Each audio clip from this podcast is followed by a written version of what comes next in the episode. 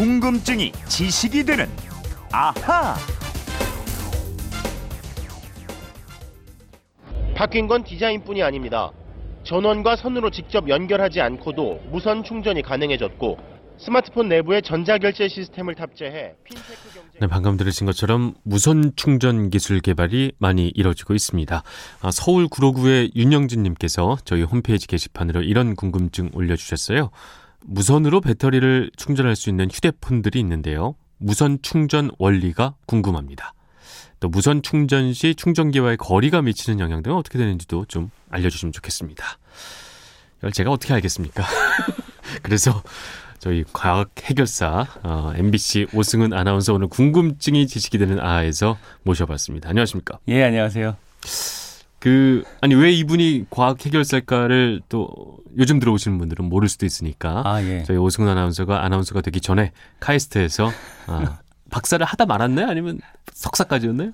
아, 박사 과정 중에 이제 나왔죠. 중에 예. 아, 잘못된 길로 접어들어서 제 앞에 이렇게 앉아 있습니다. 하지만 저희는 좋습니다. 이렇게 해서 궁금증이 지식이 되는 아하. 요거 알려주셔야 됩니다. 네. 저는 모르니까요. 네. 예. 휴대폰 무선 충전 원리 궁금하다. 예. 네, 어떻게 보십니까? 저도 전공은 아니라서 네. 저도 공부를 했어요. 네. 두 가지 방식이 있더라고요. 네. 첫 번째는 상용화된 기술인데 계속 발전하고 있다고 합니다. 네. 자기 유도 방식이라는 방식이고요. 이거는 충전 패드 같은 충전기 위에 올려놓기만 하면 충전이 되는 방식이에요. 네네. 예, 지금 나와 있죠 시중에. 네. 그리고 계속 개발 중인데 아직 상용화는 되지 않은 방식이 있는데 네. 자기 공명 방식이라고 합니다. 음. 이거는 뭐 패드 위에 올려둘 필요가 없이 한 1, 2미터 정도 떨어진 곳에서도 충전이 가능한 방식이라고 해요. 정리를 해보자면 지금 제가 충전하는 방식은 이제 그 충전기와 연결을 하는 방식이고. 선을 꽂아서 그쵸. 하시는 거겠죠. 근데 예, 자기 유도 방식은 이제 충전기 위에 올려만 둬도 되는 것이고. 그렇습니다. 예. 개발되고 있는 거는 떨어져 있어도 된다. 네. 뭐 이렇게 정리가 되는군요. 예. 음. 자기 공명 방식이 떨어져 있는 방식이 더 편리할 수는 있을 것 같잖아요. 네네. 근데 이거는 아직 기술 표준 같은 게 마련돼 있지 않, 않습니다. 네네. 그래서 안정성도 검증이 아직까지는 안 된것 음. 같고 이런 자기 유도 방식이 먼저 상용화가 된 상태죠. 그래서 패드 위에 올려놓는 방법이요. 네. 이 두 방식의 공통점이라고 할 수 있는 게 어, 전자기 유도라는 원리를 이용했다라는 거거든요. 네. 이 전자기 유도가 뭐냐면 간단히 얘기하면 전기와 자기장, 그러니까 우리 흔히가 흔히 우리가 알고 있는 어, 흐르는 전기랑 네. 자석으로 우리에게 익숙한 자기장 네. 이두 가지가 서로를 연속해서 만들어내거든요. 이건 그냥 자연 현상이에요. 어쨌든 이 전기와 자기장을 서로 상호 작용으로 만들어내는 이 작용을 이용을 한 거다. 이 원리는 그걸 통해서 그럼 충전이 된다는 말씀이신 건가요? 그렇습니다. 그죠? 이 전자기 어. 유도를 이용했다. 네네. 예, 원리는 전자기 그렇습니다. 유도. 알겠습니다. 오늘 이게 음. 사실은 그림 없이 얘기가 힘들어서 그렇죠. 제가 질문을 먼저 해볼게요. 전기하면 떠오르는 인물이 누가 있어요? 에디슨? 그렇죠. 에디슨 맞죠? 많이 생각하시죠. 예. 근데 오늘 말씀드린 인물은 좀 다른 인물입니다. 네네. 패러데이라고 하는데 네. 들어보신 적 있은, 있는 분도 아마 계실 것 같아요. 네. 오늘 가장 중요한 키워드 이 무선 충전의 원리인 전자기 유도를 발견한 과학자인데요. 네. 우리가 생각하는 이 지금의 전기 네. 이거를 만들어낸 사람입니다. 음. 근, 전기 만든 거는 에디슨이라고 저는 알고 있는데. 네, 많은 분들이 그렇게 생각하시는 그렇죠. 분들이 있을 거예요. 네. 전구가 에디슨이 발명한 아, 거다. 전구가. 예. 아. 근데 이것도 에디슨보다 전구를 먼저 발명한 사람도 있다라는 얘기도 있어요. 아, 그래서 네네. 확실하게 확인은 해봐야 되는데 음. 아무튼 현재 전기의 모습은 페러데이의 작품입니다. 아, 네.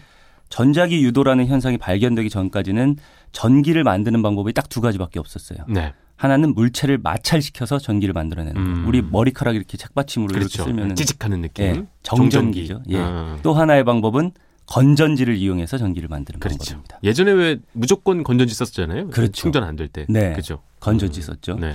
근데 이런 방법으로는 작거나 적은 전기만 만들 그렇죠. 수가 있어요. 그래서 일상생활에서 사용하는 것도 쉽지가 않은 거죠. 네. 이 건전지로 집에 있는 모든 불을 다 켜고 또 전자레인지도 돌리고 막 이걸 생각해 보세요. 어, 어마어마한 양이 필요하겠죠. 그렇죠. 건전지가. 쉽지가 않은 거죠. 음. 그래서 이 지금 우리가 쓰는 전기를 발명한 사람이 이 전자기 유도의 법칙을 발명한 이 페러데이거든요.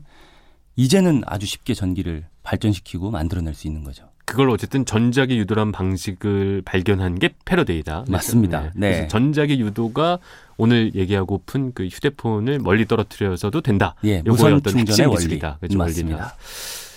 이게 그림 없이 하려니까 쉽진 않지만 네. 뭐 이해는 되고 있습니다. 어, 아, 다행이네요. 좀 그래 전작의 유도 예. 요거를 조금 설명을 해봐야겠네요. 네. 그죠? 음. 이 전기를 지금도 전자기 유도를 이용해서 만들고 있어요. 네, 코일, 그러니까 얇은 전선을 막 감아요. 네, 생각해 보시면 두루마리 휴지 네, 네, 거기에다가 전선을 막 감는다고 생각을 하시면 돼요. 네, 그럼 점점 점점 두꺼워지잖아요. 네. 그러면 콤팩트 디스크 그러니까 CD 모양에 가깝게 가운데는 비어 있고 코일이 그 주변으로 CD처럼 쭉 감겨져 있는 네, 이런 얇은 모양을 생각하시면 됩니다. 네, 이렇게 코일을 막 감아두면 여기에 전기를 흘려주면 그 가운데 비어 있는 공간으로 자기장이 생겨요. 아. 자석에 N극, S극 생기듯이. 네네. 예. 그래서 이 전기의 세기를 막 변화시켜주면 자기장이 변하거든요. 네. 자기장이 생기고 변하거든요. 그러니까 요걸로 지금 실제로 공사장에서 현장에서 사용을 하고 있습니다. 아, 그렇게 만들어진 전자석을. 전자석을. 예. 그러니까 음. 자석 큰 게 없잖아요. 네. 그러니까 이 무거운 철 같은 거를 탁 붙여서 쭉 들어올리는 기계들이 있거든요. 전자석 차. 아, 그거는 전기를 돌려가지고 자석을 만들어서 철을 들어올리는 거예요. 아, 그렇구나. 네. 전기로 자석을 만들 수가 있는 겁니다. 네네. 네. 정리를 하면 전기의 변화가 자기장을 만들어낸다 네. 이거고요. 또 여기에다가 새로운 코일. 그러니까 아까는 전기를 흘려보내는 코일 하나를 만들었잖아요. 네. 이번에는 새로운 코일을 위에 덧붙이면 네. 이 자기장이 만들어주면서 자기장의 변화가 다시 새로운 코일에 전기를 또 만들어내요. 아. 예. 이러면서 발전이 되는 거예요. 전기를 옮기기도 하고요. 음. 네. 그참 제가 응응거리고 있지만 머릿속이 참 혼잡스럽습니다. 아, 그래요? 네, 원잡합니다. 네. 하지만 아, 이 과학이라는 게 원래 자연이고 네. 원래 그렇 다듯이 그냥 그런 거잖아요. 여기서 제가 더 그렇죠. 질문을 드리는 게 참 무의미해 보이기도 하고 그렇죠. 전자기 유도라는 게 현적 유도라는 게 이렇게 만들어진다. 음. 어, 그 정도는 좀 이해가 예, 됩니다. 자기장이 그러니까 자석이 만들어진다. 네네. 이걸 이해하시면 될 음. 것 같아요. 그 자석 때문에 또 전기를 다시 만들 수 있다. 그러니까 전기가 자, 자기장을 만들고 자기장에 변화하면 또 전기가 네. 만들어지고 네네네. 어. 전기 때문에 자기장이 만- 이거를 이용하는 거예요. 알겠습니다. 네. 음. 요거 좀 어려울 수, 수 있는데 쉽게 생각하면 교통카드가 전자기 유도 이용한 거예요. 네, 설명 좀 해주세요. 교통카드 살짝 막을 벽 벗겨내잖아요. 그럼 네. 그 안에 얇은 코일이 몇 겹 감겨져 있어요. 아. 카드에. 네. 벗겨보신 분은 알 겁니다. 아마 교통카드 벗겼어요 이런 검색을 해보시면 나와요? 사진도 나와요. 어. 예. 코일들이 들어있는데 그거를 단말기에 띡 대잖아요. 네. 그럼 단말기에는 전기가 흐르고 있거든요. 아. 예. 거기에서 자기장이 살짝 만들어지면서 네. 여기에서 코일에 자기장이 딱 흐르면서 전기가 싱한 바퀴 도는 거예요. 네네. 예. 그 카드 안에 코일에. 네. 그러면 우리는 지금 전기를 만드는 걸 얘기를 하고 있는데 네. 교통카드에서는 정보를 전해주는 역할을 합니다. 전기가 어. 흐르면서 그렇죠. 한 바퀴 찡 돌면서 정보를 딱 단말기에 전해주는 역할을 해요. 그래서 이것도 삑 전자기 소리가. 나는 거군요. 네. 어. 이게 전자기 유도를 이용한 방식이에요. 네네네 이해가 됩니다. 이거는. 네. 어. 근데 이게 무선 충전에는 어떻게 되는 건지는 음. 교통카드까지 이해가 됐어요. 네. 네.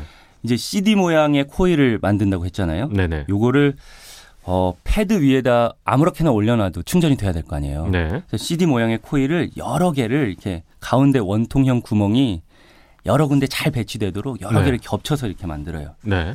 그러면은 아무데나 툭 던져놔도 이제 충전이 될 수 있도록 하는 거죠. 아. 그렇게 패드를 만들어 놓은 다음에 대신에 배터리에도 코일이 있어야 돼요. 네. 예, 충전이 되려면 그렇겠죠. 새로운 네. 코일이 있어야 된다 그렇죠. 했잖아요. 예, 배터리 안에 그 코일이 내장된 배터리가 있는데 네. 그걸 딱 올려놓으면 이제 전기를 흘려서 코일에 만들어진 자기장 때문에 음. 그 자기장에 의해서 새로운 코일, 배터리에 있는 코일에 전기가 흐르면서 네. 예, 전기가 충전이 되는 겁니다.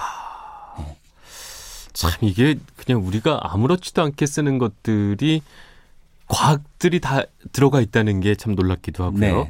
그럼 지금 제가 이 스마트폰이 있잖아요. 네, 이것도 이제 무선 충전을 할 수 있는 건가요? 네 보니까 구형이네요. 그렇죠. 구- 오래됐어요. 오래 네. 많이 오래되진 네, 않았는데 몇 년은 됐어요. 예. 1, 2년 되면은 대부분 안 됩니다. 왜냐하면 요즘 최근에 들어서야 무선 충전되는 기술이 배터리에 들어가 있거든요. 상용화 됐나요, 이거는? 예, 상용화 됐는데 신제품들에만 아, 내장이 신제품들에만. 돼 있어요. 이 기술을 또 직접 넣어야 되거든요. 음. 스마트폰에. 음. 그러니까 무선 충전을 염두에 두고 설계 단계부터 만들어진 그렇죠. 그런 아. 스마트폰만 지금 충전이 되는 겁니다. 네. 요게 뭐 이게 광범위하게 이렇게 막 뭐 전작이라고 해야 되나요? 네. 돌아다니면 혹시 인체에 미치는 악영향 뭐 예. 이런 것들은 없을까요? 예, 제가 아까 두 가지 방법이 있다고 말씀드렸잖아요. 네. 이 패드를 이용한 전자기 유도 방식은 그렇죠. 전기가 크게 흐르지 않기 때문에 네네. 인체 자체에 지금 유해하지 않다. 아. 예, 유해한 정도까지는 아니다. 네. 이렇게 지금 기술 표준이 마련돼 있고요. 네.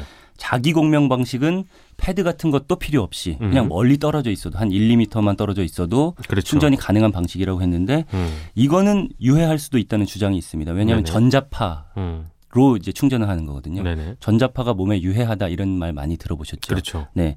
그래서 사람들이 걱정을 많이 하고 있고 기술 표준도 아직 마련되지 않은 음. 상황이에요. 그래서 이거는 아마 유해하지 않은 정도의 수준으로 할 수 있는 방법을 개발 중에 있을 겁니다. 네네. 예, 곧 어. 나오지 않을까 싶어요. 알겠습니다. 야 이제 그 저희 버스 탈 때도 기분이 색다를 것 같아요. 이제 네. 그띡 교통카드 될 때 아 이게 말이야 아, 전자기 유도야. 전자기 유도야. 패러다이가 휴대폰 보면서 이게 말이야. 너 코일 알아?